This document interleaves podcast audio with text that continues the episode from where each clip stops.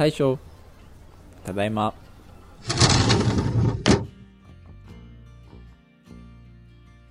皆様お帰りなさい。FM 酒場温度大将の良太です。皆様ごゆっくりお聞きください、えーということで皆様お待たせいたしました。お待たせしすぎたのかもしれません。最後の更新から、えー約3ヶ月半、4ヶ月近く、えー経ってしまいましたが、えー久しぶりの FM 酒場温度開店とさせていただきたいと思います。えー今日までお待ちいただいてくれてみた皆さん、本当にすいません。そしてありがとうございます。えっ、とですね、このまあ4ヶ月間、今回の放送でね、ちょっとどんな生活してたのかとかもお伝えしながら話そうかなと思うんですけども、その、更新していなかった間にも、こう、温度のことでね、嬉しい報告が2点ありまして、まあ一つは、うんと僕、アンカーっていうアプリで、ラジオの、うんとポッドキャストの更新をしているんですけど、再生回数とかもね、表示されるんですけど、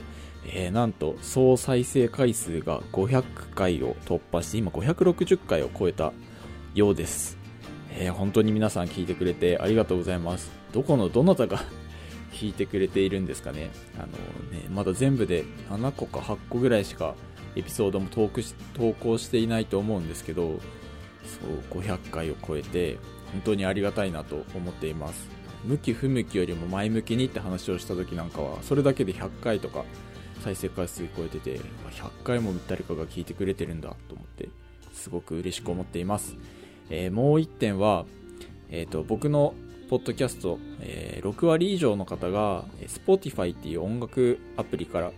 聞いてくれていているんですけど、その Spotify では定期的になんかイベントみたいなのをやっていて、その、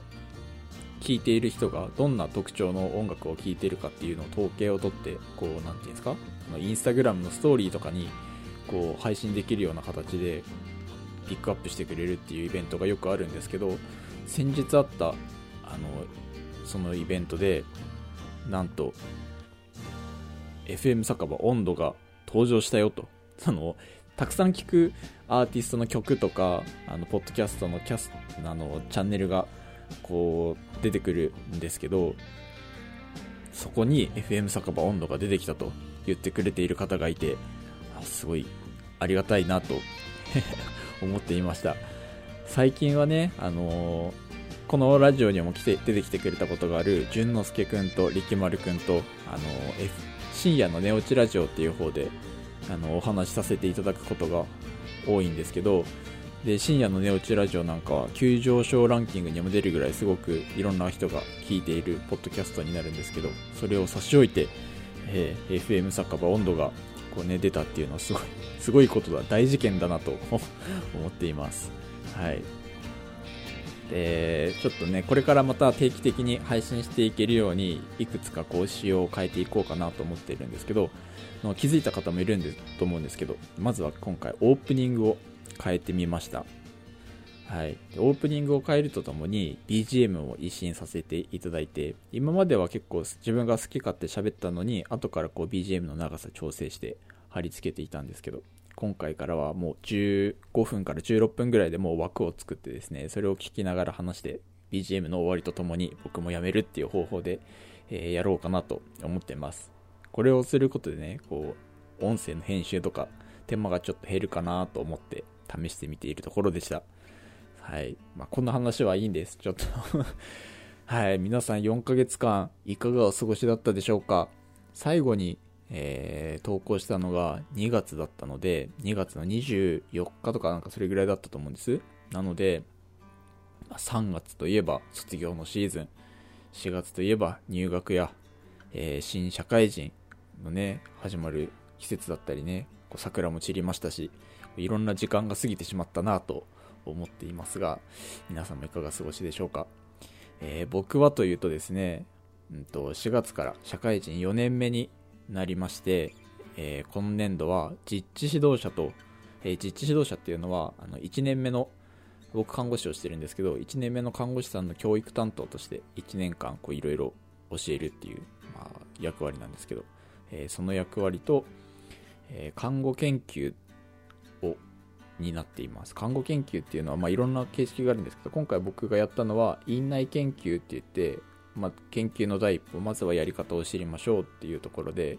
こう研修として期間もある程度決められて、こう、担当の、なんていうんですか、スタッフが1人専属でついて、逐一見てもらいながら、助言もらいながら、こなしていくっていうものなんですけど、それをやっております。はい。で最近は特になんですけど研究のことがこう研究計画書っていうのをまず作るんですけどそれの納期が6月21日で、えー、そこに向かって一生懸命頑張っております。これがねなかなか大変で、まあ、まずテーマを決めるところからになるんですけど、まあ、ある程度のねテーマ僕は決めて今もう進んではいるんですけどやっぱ詳細の何て言うんですか研究方法を検討したりとかあのー先行文献を見たりとかしながらやっていくともしかして今あれ携帯の通知音入りましたかね。ちょっと気にしないでください。久しぶりのエピソード通るあのねあの収録なんでちょっと準備がおろそかだったかもしれないですけど。そんなの話だっけ？あ、そう、研究。そう、テーマを決めて絞ったりとか、先行文献って言って、過去の研究を見たりとかしながらね、こういろいろ決めなきゃいけないんですけどちょっとそれが、ね、大変です。それがね5月ぐらいから始まっていてでまあ4月3月4月はあの実地指導者の方の準備1年生を迎える準備実際に来てやっぱ最初のね1ヶ月2ヶ月は特に大変なのでそこのフォローっていうところですごく大変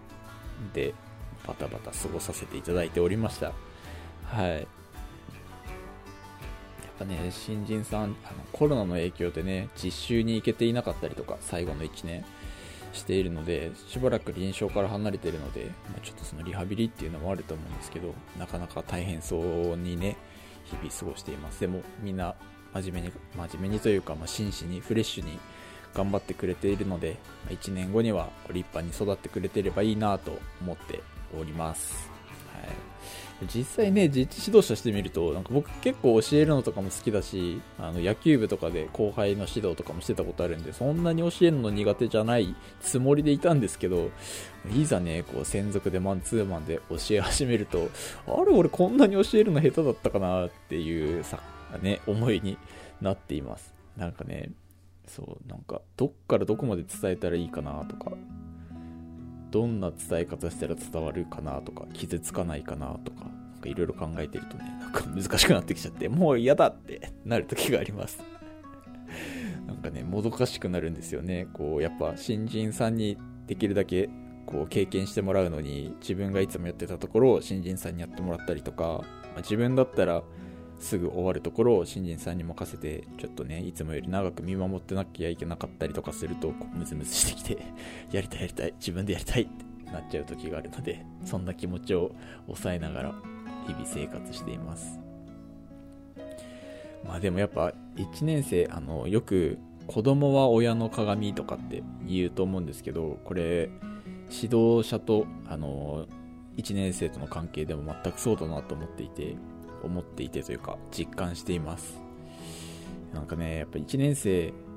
まだ右も左も分かんないので身近な先輩やっぱ真似するんですよ。だから僕があんまり良くない看護をしていると真似されてしまいますし、まあ、それを先輩が注意しているのを見るとあやばい俺のせいだって思うこともあって、まあ、時々謝りながら働いていました。ですねまあなんか、うん、そうですねまあでも僕はわかんない。僕だけかもしれないですけど、1年生との、まあ、仲もそんなに悪くないかなって思っているので、はい。まあ、この話はまたね、おいおい、おいおいというか、もう少し一段落した時にお話できればいいかなと思っています。で、今回はもう10分喋ったんですけど、そう15分っていう枠を自分に設けてしまったので、あと5分しか 喋る時間がないんですけど、その、最初に話したその Spotify っていうアプリで僕のあの FM 酒場温度がよく聞いているに出てきた人に直接お礼を言わせていただいてで何かこうラジオのテーマになることないです。喋らせてくださいと。聞きたい内容喋らせてくださいって言ってテーマを聞かせてもらったんですけどそのアイディアもらったんですけど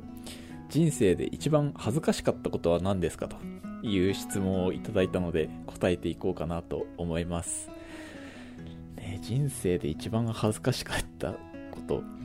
結構僕、恥ずかしいって多分思わない方なんじゃないかなって思うんですけど、結構学生の頃とか、あの、ステージの上で、あの、お笑い芸人のコピーやってみたりとか、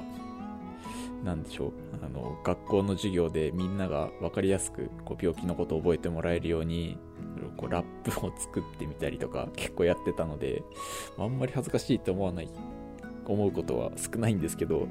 就職してから一回だけもう死ぬほど恥ずかしかったことがあって、ちょっとハードル上げすぎてそんな大したことねえじゃんとか思われたらあれなんですけど、そう、このエピソードっていうのが、これ僕が社会人1年目のことなんですけど、社会人1年目って、こう、看護人生の中で一番研修が多いんですね。僕が勤めてるの大学病院っていうこともあって、やっぱ教育手厚いので、そう、1年目の頃はすごい毎月、ほぼ毎月研修ありましたし、最初の頃はもう本当に1週間に1回とか2週間に1回とか、あの頻繁に研修があったんですけど、まあ、そのある研修の時にあのフィジカルアセスメントって言って、えっ、と、なんていうんですか、胸の音聞いたりとか、よく皆さん想像すると思うんですけど、そういう、えー、問診とか、聴診とか、視診とか、触診っていう、こう見たり触ったり聞いたりで、こう体を、なんていうんですか、えー、アセスメントしていくっていう、そのための、こう、技術を培う研修があるんですよ。その研修っていうのが、こう受講者同士で実際に胸の音聞き合ったりとかお腹の音聞き合ったりとか触り合ったりとかっていうのをするんですねそうだから僕ら働く時はナース服病院から支給されているのでそれを着て働くんですけど、ま、それを脱いでこうインナーでこう見たり聞いたりしやすいようにするのにインナーにであの実行してくださいっていう決まりだったんですよでそれが確か8月とか結構暑い時期だったんですね。で、僕普段、あの、半袖を着て、その上にこうナース服を着て働いてるんですけど、その日に限ってすっごい暑かったんで、あ今日タンクトップにしようと思って、研修あるのすっかり忘れて、タンクトップ着て行ったんですよ。そうもうだから皆さん気づいたと思うんですけど、研修の時に僕そのナース服脱いだら、一人だけタンクトップなんですよ。みんな普通にね、なんかスポーツ用の T シャツとかあえて着てきたりとか、別に持ってきて着替えたりしてる中、一人だけタンクトップで、男子だけならまだしも、一応その体触れたりするので、男性は固められてたんですけど、数もそんな多くないので、全受講者30人ぐらいいる中の男性は4、5人ですよ。残り26人とか女性もいる中で、まあ、一応みんな同期なんですけど、1人だけタンクトップになって、受験してたってことがあって、それがその死ぬほど恥ずかしくて、僕、病院では結構物静かに働いてるので、あいつなんだみたいな 感じにすごいなっていました。なんかね、ちょっと仲の良かった同期とかには、お前それめっちゃ面白いなとか、客船高くないとか言われたり、あの、講師の先生には、サンシャイン池崎ちゃん、サンシャイン井上だねとか言われてすっごいいじられて、そう、4、5時間の研修だったんですけど、めちゃめちゃ恥ずかしい思いをしました。未だにその講師の人と病院ですれ違う時なんか恥ずかしいです。3、4年もう経ってるんですけど、向こうももう覚えてるかどうかもわかんないんですけどね。めちゃめちゃ恥ずかしかった思い出があります。この恥ずかしさ、ちゃんと伝えられてたでしょうか？めちゃめちゃね、ショックでしたね。帰ろうかなと思いました。本当に。はい。これが、あの、僕が思い出せる限りで人生で一番恥ずかしかったことでした。皆さんもそのね、あの何か予定があるときはちゃんと事前にしっかり準備をして、前日のうちから心の準備と準備をちゃんとね、身支度もしていくようにしてください。ちゃんと、本当に。はい。そんなことがありました。えー、大体これで15分喋りましたね。ちょっと初めての試みなので、時間の微調整うまくいかないかもしれないんですけど、あの、はい、急に話途中で途切れたらごめんなさい。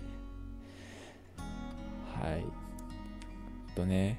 今後は、まあちょっと自分でも頻度を上げて、あの、ポッドキャストの配信していけるように、いろいろ工夫もしながら配信していこうと思うので、はい。今後も聞いてもらえたら嬉しいです。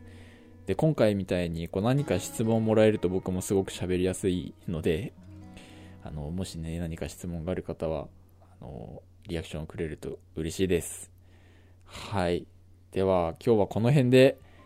久しぶりの投稿だったんですけど、終わりにしようかなと思います。あの聞いていただいた皆さん、そして、えー、4ヶ月待っていてくれたりとか、改めてそのね、聞いててくれて、ポッドキャストにまで出てきてくれたの名前を忘れますけど、本当にありがとうございました。ぜひね、これからも FM 酒場温度をよろしくお願いします。ということで、えー、本日はこの辺で閉店としたいと思います。それでは皆さん、おやすみなさい。